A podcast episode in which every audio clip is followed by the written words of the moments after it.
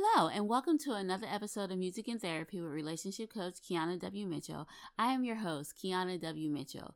Well, I hope everyone had an awesome weekend and that you're having an amazing week and an amazing day. We are going to start something new on the podcast, and I'm going to start calling it the recap session. And I'm going to do that because I notice sometimes in the podcast, we'll talk about something before and then we'll move on to the next thing. But I think it'll be good to think about what we talked about the week before. So if you have any questions or anything that you want to discuss about it, or if you missed that episode, you'll know to go back and listen to it.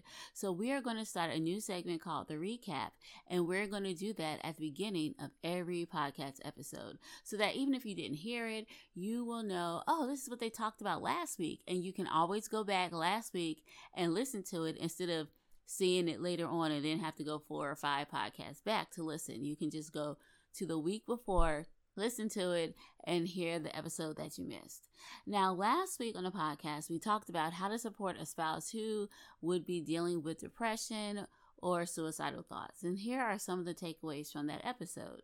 The first takeaway that I got was be there. So many times we are so busy trying to fix people's problems and make it all better, and sometimes you just can't make it all better. You can't just fix the issues that your spouse or partner is going through. And so sometimes when people are going through a depressive episode, you can't fix it. You can't make them feel better. There's nothing you can do except be there. And sometimes being there for someone is the best thing that you can do. Like, you don't even have to say anything sometimes. You can just be there. They can cry on your shoulder. They can talk to you. They can vent. Whatever they need from you or whatever they need to do, it's important that you just be there for them so that they can feel safe and they can feel secure and know that they have somebody who's in their corner. Because sometimes when people are going through depression, it seems like there's nobody there for them. They may feel lonely and isolated, but if they know that they have you and that you are there, then it will make everything a lot better. The second takeaway that I got was to encourage treatment. Encouraging treatment, as I said last week, is not nagging someone to go to treatment. Many times people who are going through a depressive episode, they may know that they're depressed, but they may not know how depressed they are. They may not know how it's affecting them. So from you, for you, the person on the outside looking in, you may see how it's having such a huge impact on their lives and how they're unable to do anything because of their depression. So it's important for you to be the person to encourage treatment. And here's the thing. Encouraging treatment doesn't mean nag, nag, nag, nag. Encouraging treatment is just a loving conversation, just stating how you see that they're hurting, how they're going through some things, how it's affecting them. And then you can encourage them, you know, to go to treatment. Maybe it can help you feel better. Something like that. And if they don't take it the first time, okay, that's fine. But keep encouraging. Don't nag them. Don't try to force them into anything. But keep being loving and encouraging and letting them know that you're there for them and you care. So that is the takeaway that I got, to encourage treatment instead of nagging people to go, forcing people to go, but encourage treatment. Because the more you encourage them to get treatment, the more receptive they will be if it's done in a loving, encouraging way instead of a forceful way. And finally, my last takeaway that I got was to know the warning signs of suicide. And this is so important because the risk of suicide is always elevated during major depressive disorder. So it's important to know the red flags and to get immediate medical assistance. And like I said last week, you would rather be safe than sorry. So if your spouse or your partner or your significant other tells you, hey, I just want to die, I just want to commit suicide, I just don't want to be here, you have to take these things seriously. You can't just say, oh, they're just depressed, that's why they're saying it. Yeah, they are depressed, and that is why they're saying it, but you need to take it seriously and not just disregard it.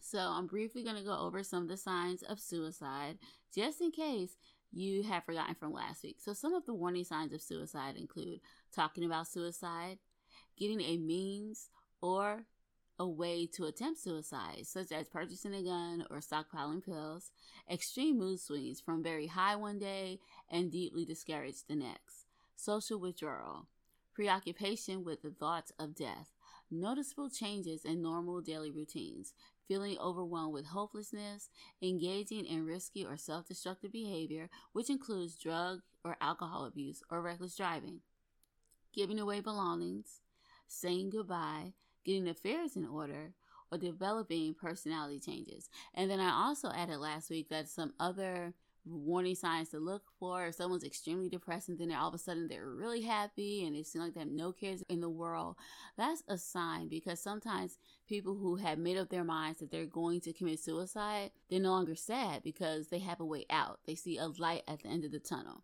So if you have your spouse and one day they're really, really sad and depressed and things are bad, and then all of a sudden they're really happy and life is going great, they could be getting better, but you should still view that as a warning sign, because it could be a sign that they've already committed mentally to committing suicide. So these are just some signs to watch out for. And for you guys who missed last week's episode, you can go back and listen to last week's episode, and it's called How to Support a Spouse Who is Dealing with Depression.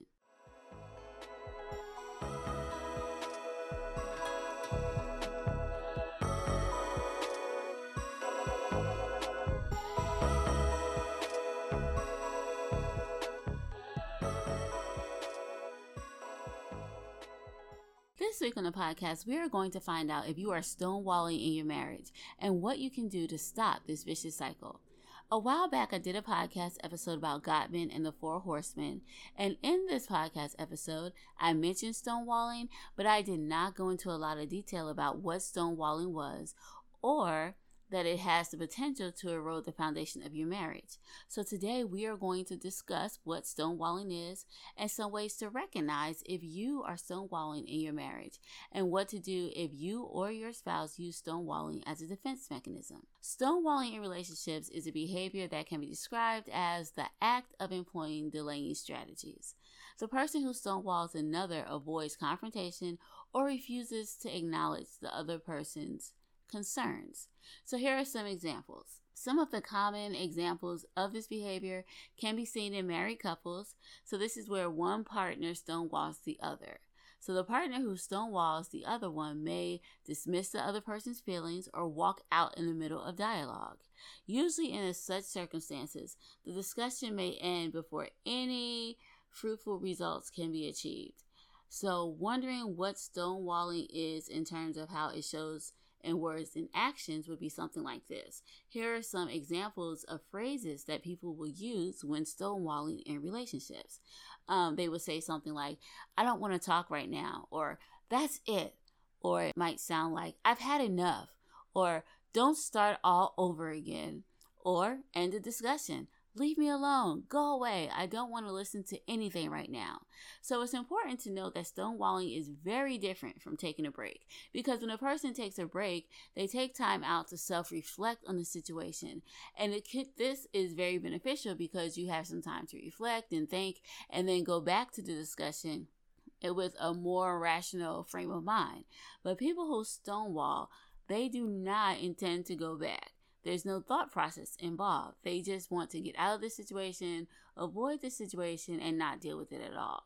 So some of the basic signs of stonewalling could be something like ignoring what your partner is saying, changing the subject when the topic is uncomfortable or serious, storming off in the middle of an argument or conversation, coming up with reasons not to engage in conversation, refusing to listen or answer your partner's questions, accusing your partner instead of addressing the problem at hand. So what you'll do is you'll attack your partner instead of address the problem. Or you can use body language such as rolling your eyes, hand gestures, or crossing your arms to let them know you're not interested in what they have to say. You can also procrastinate conversations about serious matters. So instead of dealing with it then, you can just say, well, we'll talk about it later. But you know, later never comes. Stonewalling is not just one type. There are two types of stonewalling, and this is important to remember. So there's intentional stonewalling, and then there is unintentional stonewalling. So unintentional stonewalling, this can happen as a result to things that happen to children or people in their childhood. And so now that they've grown up, they just don't know how to cope with situations and they don't know how to deal. And so when they feel flooded or all these emotions are coming and they can't deal with stressful situations, they use it as a defense mechanism, and so they stonewall, which means they're putting up a wall, they're getting away from the situation because it's making them uncomfortable, scared, or afraid, or angry. So they don't know how to deal with the situation, so they leave the situation at all and don't want anything to deal with it. Some people stonewall because they don't want to fight at all, and so if they see that their partner wants to bring up something serious to talk about a problem, or that it could be confrontational, they would do anything in their power to avoid an argument or a fight, which would result in stonewalling. Stonewalling that is unintentional is not intended to hurt you or manipulate their partner, but is only used to avoid any type of confrontation that may lead to heated discussions or uncomfortable situations. Now, intentional stonewalling is different. Intentional stonewalling is usually when someone is trying to gaslight you, or they are trying to manipulate you to do certain things. So let's say your partner asks, wants you to do something. Let's say they want you to go out or wear something or do something you really don't feel like doing. And you're like, no, I don't feel like doing it. So what will they do? They'll give you the silent treatment. They won't talk to you. They ignore you. They'll act like you don't even exist. And they will do this until you agree to do what they want. That's intentional stonewalling. And that is damaging to you. It is a form of um, emotional abuse. And that is what happens when people use stonewalling intentionally to control you. Now, since stonewalling is a complex issue, and sometimes it can be hard to identify, and it can be confused sometimes with someone just being upset and not wanting to talk at that moment, here are some examples of stonewalling that will make the difference clear. Stonewalling is something that doesn't just happen. It has been happening the whole relationship. So I think a good way to recognize if your spouse is stonewalling you is if you just know their, notice their pattern of behavior. So if you're in an argument and your spouse is just like, I don't want to talk about it right now. I just can't deal with this. And they storm off in the middle of the conversation, but that's their habit, and you know that once they think about it, they come back and they talk. That's not stonewalling. However, if you notice that every time you're in a confrontation or you're having a serious um, conversation and they don't want to talk about it and they walk off and they never come back to address the issue or resolve it, that's a form of stonewalling. If you try to have a conversation with them and they just immediately get frustrated and refuse to talk about it, or just walk away, or just start giving you silent treatment and ignoring you, and this happens all the time, that's stonewalling. But if your spouse is frustrated about something, they just don't want to talk and they just won't say anything but come back and talk later, that's not stonewalling. So I think the best thing to do is look at their pattern of behavior. And if they come back and if they talk to you about what the problem is, then that is not stonewalling. They just need some time, and that is normal. But if they never come back and they never talk to you about what's going on or ever try to resolve the issue, then definitely that is stonewalling. Now, stonewalling has many ways to affect your relationship, and all of them are negative. So don't think that stonewalling is a good thing, because it's not. So in many cases where stonewalling in relationship is a regular feature, like I said earlier, it can be a form of psychological abuse. Stonewalling can leave one partner feeling very vulnerable. And after you understand what stonewalling is, you must also know the effects of stonewalling on any marital relationship. And it's always derogatory. Many times when a person stonewalls their spouse, the spouse experiences stress and anxiety. Sometimes the spouse may also use silent treatment because that's the only way they know how to deal in the situation. Partners who stonewall may feel humiliated to the extent that they question their self-worth. It can lead to resentment and frustration in the relationship. And this is never a good thing, because you're frustrated in the relationship and you have no way to talk about it. This is why a lot of people who stonewall, this is also a predictor of divorce. People who get divorced have a high tendency to stonewall and never resolve the issue or talk about the situation. This is a key predictor of divorce. And this is according to research. Research shows that stonewalling is a key predictor to divorce. Stonewalling could also affect your physical health. Now, for the person who is stonewalled, the person dealing with stonewalling, it can be challenging. They can feel diminished, confused, angry, all at the same time. And they won't know what to do, because most of the time you can talk about situations. And if you can talk about situations, that is also always the best way to go. And in relationships, you're going to argue. It's normal. You're going to have disagreements. It's normal. You're not going to agree about everything, because, as I always say, you are two different people coming from two different backgrounds. You have two different philosophies, way of life. You have different morals and values. Even though they can be similar, they're not exactly the same. So you're going to have disagreements. But if you never deal with them and you ignore your partner and you don't want to talk about it, or you don't open up and create a safe environment to talk about these issues or deal with the conflicts, then you will never get a chance to fix them, and then the marriage will eventually end as a result. of not dealing with the issue at hand. So now that you know what stonewalling is and you know what it causes, here's what you can do to begin to fix it. So if you find that you're a stonewaller in your relationship, then the first step would be for the stonewaller to identify and acknowledge the behavior. So if you're the stonewaller, acknowledge that, hey, I stonewall my spouse and I'm the reason, you know, we don't talk. I need to work on that. And if you're not, then your spouse needs to recognize that, oh, I stonewall. This is what I do. And it's good to know, because they could be doing it just because they don't know how to react and deal with conflict, or they want to avoid confrontation. So they stonewall because that's just what feels good to them to get out of an uncomfortable situation. So they identify what they're doing. Then they can also identify why they're doing it, because there's always a why. You don't just do things. You do things because. I remember when I was a kid, I was so intrigued when I learned about cause and effect, because I was like, oh, so this happened, which was the cause, and this was the effect, and this is what they did. So a lot of times we are always reacting to situations instead of being proactive. We are reactors by nature. And so many times stonewalling is just a reaction to an uncomfortable situation or a situation that they cannot deal with emotionally. So if you identify you're a stonewaller and you know that you are the stonewaller, then acknowledge the behavior, and then you can find out why you are stonewalling and what causes you to feel uncomfortable. And then maybe you can learn how to deal in with unpleasant situations, or how to deal with conflict in a healthy way.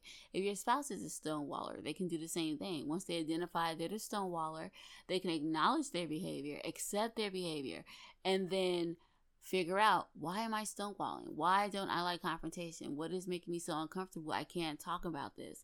And then they can begin to work on finding ways to communicate and deal with confrontation. Now, if you find your partner uncomfortable talking about something at a time, don't go any further. Don't annoy them.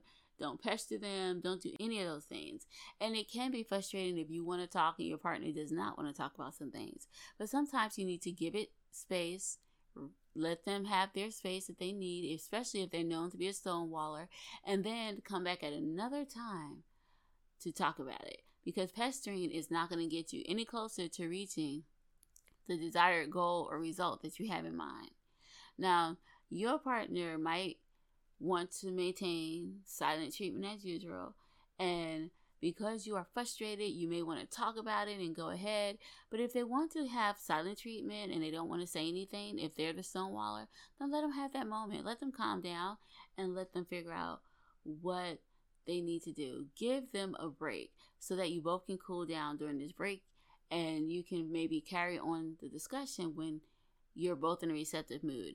And sometimes it's better to talk about things when it's not such a huge issue at that moment.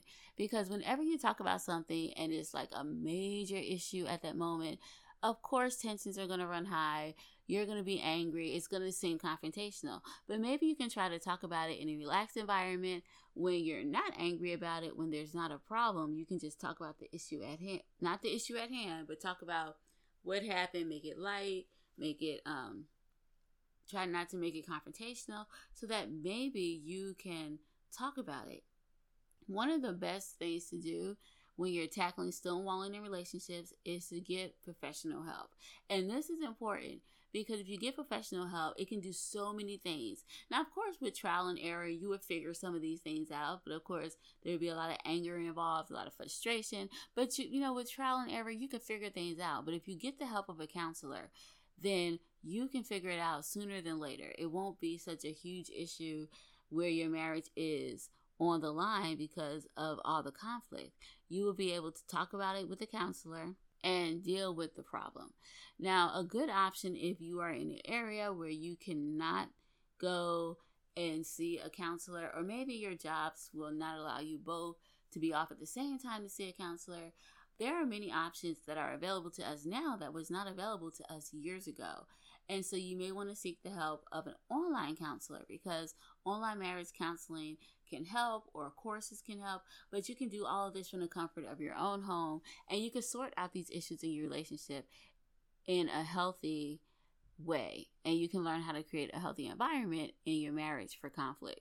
So these are just some suggestions, and it's important to understand what stonewalling is because it is so critical that you deal with it. Stonewalling can affect you in everything that you do, and it could definitely affect your marriage and tear it down. And as I said before, it is the number one predictor that your marriage will end in divorce. So if you are stonewalling or your spouse is stonewalling, you need to figure out what the issue is, acknowledge the stonewalling, figure out what it is and why you're doing it so that you can fix the why you're doing it so that you can make sure you can move forward in your relationship in a happy and healthy manner. The song we're going to be listening to today is called The Same Old Thing, and it's about a couple who's going through a relationship issue and they keep doing the same thing. And I picked this song specifically because sometimes when they are stonewalling in a relationship, it is the same thing over and over. You deal with the same problems because you can never fix them because they're stonewalling, and it's almost like you're going in a vicious cycle. So here is the song,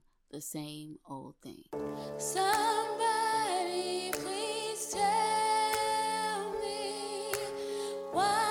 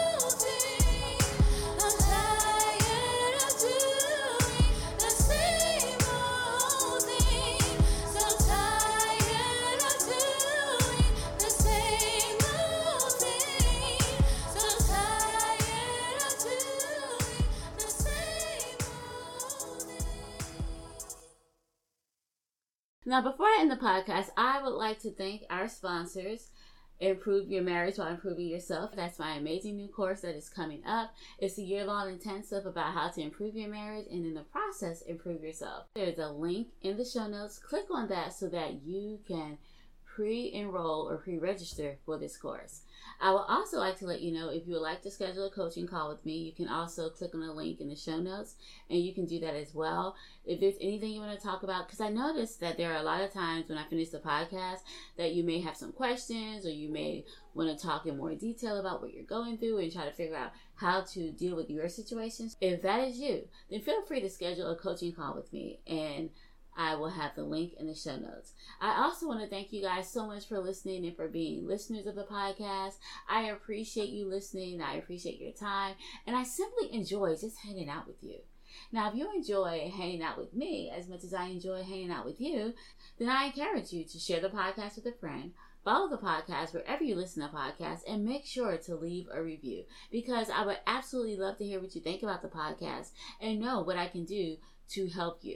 If you guys would like to get in contact with me, all of my social media is there in the show notes. So click on the links, join me on social media, and you can definitely get in contact with me. I think that is all for today. Um, if you guys need to contact me, feel free to contact me on Facebook, um, Instagram. I promise you, if you leave me a message, I will definitely get in contact with you. All right, well, until we talk again next Wednesday, have an amazing day, enjoy your weekend, and I will talk to you soon. Bye-bye. Broken.